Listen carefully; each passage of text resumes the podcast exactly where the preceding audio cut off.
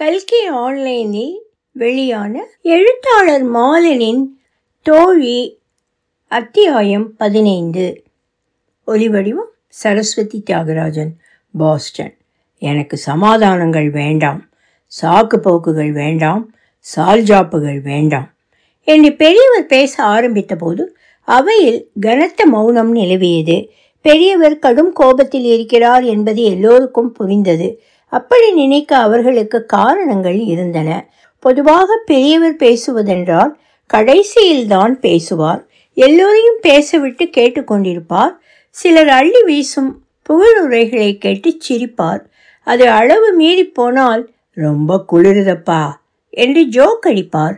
அது ஜோக் என்பது கூட புரியாமல் சிலர் ஏசியில் உஷ்ணம் ஏற்ற ஓடுவார்கள். அதை கண்டு இன்னும் பெரிதாக சிரிப்பார். ஆனால் இன்று அவர் முகத்தில் எந்த உணர்ச்சியையும் பார்க்க முடியவில்லை. அதைவிட முக்கியமாக இன்று அவரே யாரையும் பேச அனுமதிக்காமல் அவரே நேரடியாக பேசத் தொடங்கிவிட்டார். எனக்கு சமாதானங்கள் வேண்டாம் சாக்கு போக்குகள் வேண்டாம் சால்ஜாப்புகள் வேண்டாம் ஏன் காரணங்கள் கூட வேண்டாம்.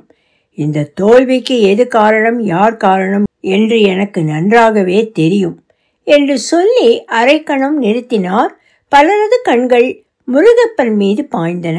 சிலர் வித்யாவை பார்த்தார்கள். யார் காரணம் என்று நீங்கள் தெரிந்து கொள்ள வேண்டுமா? என்று மீண்டும் அரைக்கணம் நிறுத்தினார். அவை அவரை கூர்ந்து பார்த்தது. யார் காரணம்?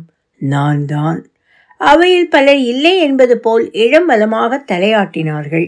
ஆமாம் தோற்றது செந்தில்குமார் அல்ல நான் தான் சிலர் மீது பெரும் நம்பிக்கை வைத்திருந்தேன்.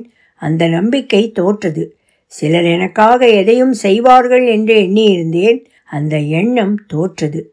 மறுபடி எல்லோரும் வித்யாவையும் முருகையனையும் பார்த்தார்கள். பெரியவர் தொடர்ந்து பேசினார்.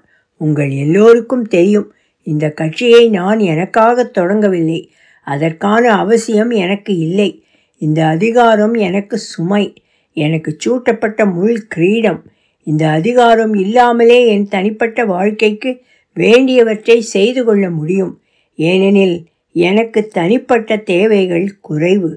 எனக்கு குடும்பம் இல்லை குழந்தைகள் கிடையாது யாருக்காகவும் சொத்து வைத்துவிட்டு போக வேண்டிய கட்டாயங்கள் இல்லை. வாழ்வில் மிச்சம் இருக்கும் ஐந்தோ பத்தோ ஆண்டுகளுக்கு இருப்பதை வைத்துக்கொண்டு என்னால் வாழ்ந்துவிட்டு போக முடியும். உங்களுக்காகத்தான் இந்த கட்சியை தொடங்கினேன். பலருக்கு நினைவிருக்கலாம். பழைய கட்சியிலிருந்து விலக்கப்பட்ட போது அரசியலிருந்து ஓய்வு பெற்று விடலாம் என்றுதான் நினைத்தேன். ஆனால் அன்றைக்கு உங்களில் சிலர் எதிரிகளால் தாக்கப்பட்டீர்கள். அப்படி அடிவாங்கிய இளங்கோவன் தியாகமூர்த்தி இருவரும் இங்கே கூட அமர்ந்திருக்கிறார்கள். ரத்தம் சொட்ட சொட்ட தோட்டத்திற்கு வந்தார்கள். அவர்கள் அன்று சிந்திய ரத்தம் எனக்காக சிந்திய ரத்தம். எதிரிகளால் என்னை அழிக்க முடியாது தொடக்கூட முடியாது. அதனால் அவர்கள் ஆத்திரத்தை வன்மத்தை என் ரசிகர்கள் மீது காண்பித்தார்கள். அடிபட்டு வந்தவர்களுக்கு ஆறுதல் சொல்லி நிதி உதவி செய்து அனுப்பியிருக்க முடியும். ஆனால் நான் நினைத்தேன் அவர்கள் சிந்திய ரத்தம் எனக்காக சிந்திய ரத்தம் நான் சிந்தியிருக்க வேண்டிய ரத்தம். அவர்களை அவர்களைப் போன்ற ஆயிரக்கணக்கானவர்களை காப்பாற்ற வேண்டுமானால் கட்சி வேண்டும் அரசியல் வேண்டும் அதிகாரம் வேண்டும். போலீஸ் ஸ்டேஷனில் எளிய மனிதர்களின் வார்த்தைகள் எடுபடாது ஆனால் அரசியல்வாதிகளுக்கு அவர்கள் அஞ்சுவார்கள். ஆளும் கட்சியாக இருந்தால் இந்த எளிய மனிதர்களுக்கு சலாம் வைப்பார்கள். அப்போது முடிவெடுத்தேன். எனக்கு ராஜநாயகம் என்ற இந்த தனி மனிதனுக்கு கட்சி வேண்டாம்.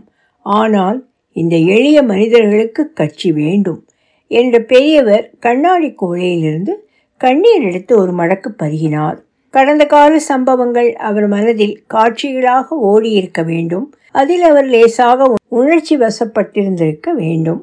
ஆனால் இன்று கட்சிக்குள்ளேயே சிலர் கட்சி தோற்பது தனக்கு கிடைத்த வெற்றி என்று நினைக்கிறார்கள். உங்களுக்கு கட்சி தேவையில்லை என்னும்போது எனக்கு எதற்கு கட்சி? அதனால் பெரியவர் இந்த முறை கூடுதலாகவே இடைவெளி கொடுத்தார். அதற்கு பின் அந்த வெடிகுண்டை வீசினார். அதனால் கட்சியை கலைத்து விடலாம் என்று இருக்கிறேன். அவையில் ஹோ என்ற கூச்சல் எழுந்தது. பலர் இருக்கையிலிருந்து எழுந்து நின்றார்கள். ஒருவருக்கொருவர் பேசிக்கொள்ள ஆரம்பித்தார்கள். பின்வரிசையிலிருந்து சிலர் திடுதிடுவென்று ஓடி வந்தார்கள். பெரியவர் எழுந்து நின்றார். எதுவுமே நடக்காதது போல தொடர்ந்து பேசினார். அவர் வார்த்தைகள் அவையின் இரைச்சலில் மூழ்கின. இந்த கட்சிக்கு எனக்காக வந்தவர்கள் சிலர். என்னை நம்பி வந்தவர்கள் சிலர் என் அழைப்பில் வந்தவர்கள் சிலர் எல்லோரிடமும் மன்னிப்பு கேட்டுக்கொள்கிறேன். திடுதிடுவென்று ஓடி வந்தவர்கள் சட்டாலென பெரியவர் காலில் விழுந்தார்கள். தெய்வமே நீங்கள் முடிவை மாத்து நீங்க கலைக்க மாட்டேன் என்று சொல்லும் வரை காலை விடமாட்டேன் என்று சர்வ அங்கமும் தரையில் பட நமஸ்காரம் செய்து காலை பிடித்து கொண்டார். தீக்குளிப்பேன் என்று வாசலை நோக்கி ஒருவர் ஓடினார். பெரியவரின் பாதுகாவலர்கள் காலில் விழுந்தவர்களை குண்டுக்கட்டாக தூக்கி நிறுத்தினார்கள். கூடத்தின் கதவுகள் ஏற்கனவே மூடப்பட்டிருந்தன. யாரும் வெளியேறி விழாமல் அதன் அருகில் இரண்டு பேர் போய் நின்று கொண்டார்கள். கட்டிடத்தின் வெளிக்கதவு பூட்டப்பட்டது. தலைவர் பேசி முடித்ததும் முருகையன் ஏதோ சொல்ல எழுந்து நின்றார். தற்செயலாக அதே நேரம் வித்யாவும் எழுந்து நின்றாள். சரி நீங்கள் பேசுங்கள். என்று அதை பார்த்த முருகையன் அமர்ந்து கொள்ளப் போனார். இல்லை இல்லை நீங்கள் பேசுங்கள் என்று வித்யா அமர்ந்து விட்டாள். யாரும் பேச வேண்டாம். அவரவர் கருத்தை எழுதி மூன்று நாள்களுக்குள் எனக்கு அனுப்புங்கள். அவசியமானால் என் முடிவை மறுபரிசீலனை செய்ய நான் தயார். ஆனால் ஒரு வேண்டுகோள். இல்லை இல்லை இது கட்டளை. இங்கு நடந்தவை யாவும் ரகசியம். பரம ரகசியம். இது குறித்து நேரிடையாகவோ மறைமுகமாகவோ கிசுகிசுப்பாக கூட வெளியில் செய்தி கசியக்கூடாது செய்தி வரக்கூடாது. அப்படி ஏதும் வந்தால்? பெரியவர் அழுத்தம் திருத்தமாய் சொன்னார். வந்தால் என் முடிவில் மாற்றம் இருக்காது. தோழி முதல் பாகம் தொடரும். ஒலிவடிவம் சரஸ்வதி தியாகராஜன் பாஸ்டன்.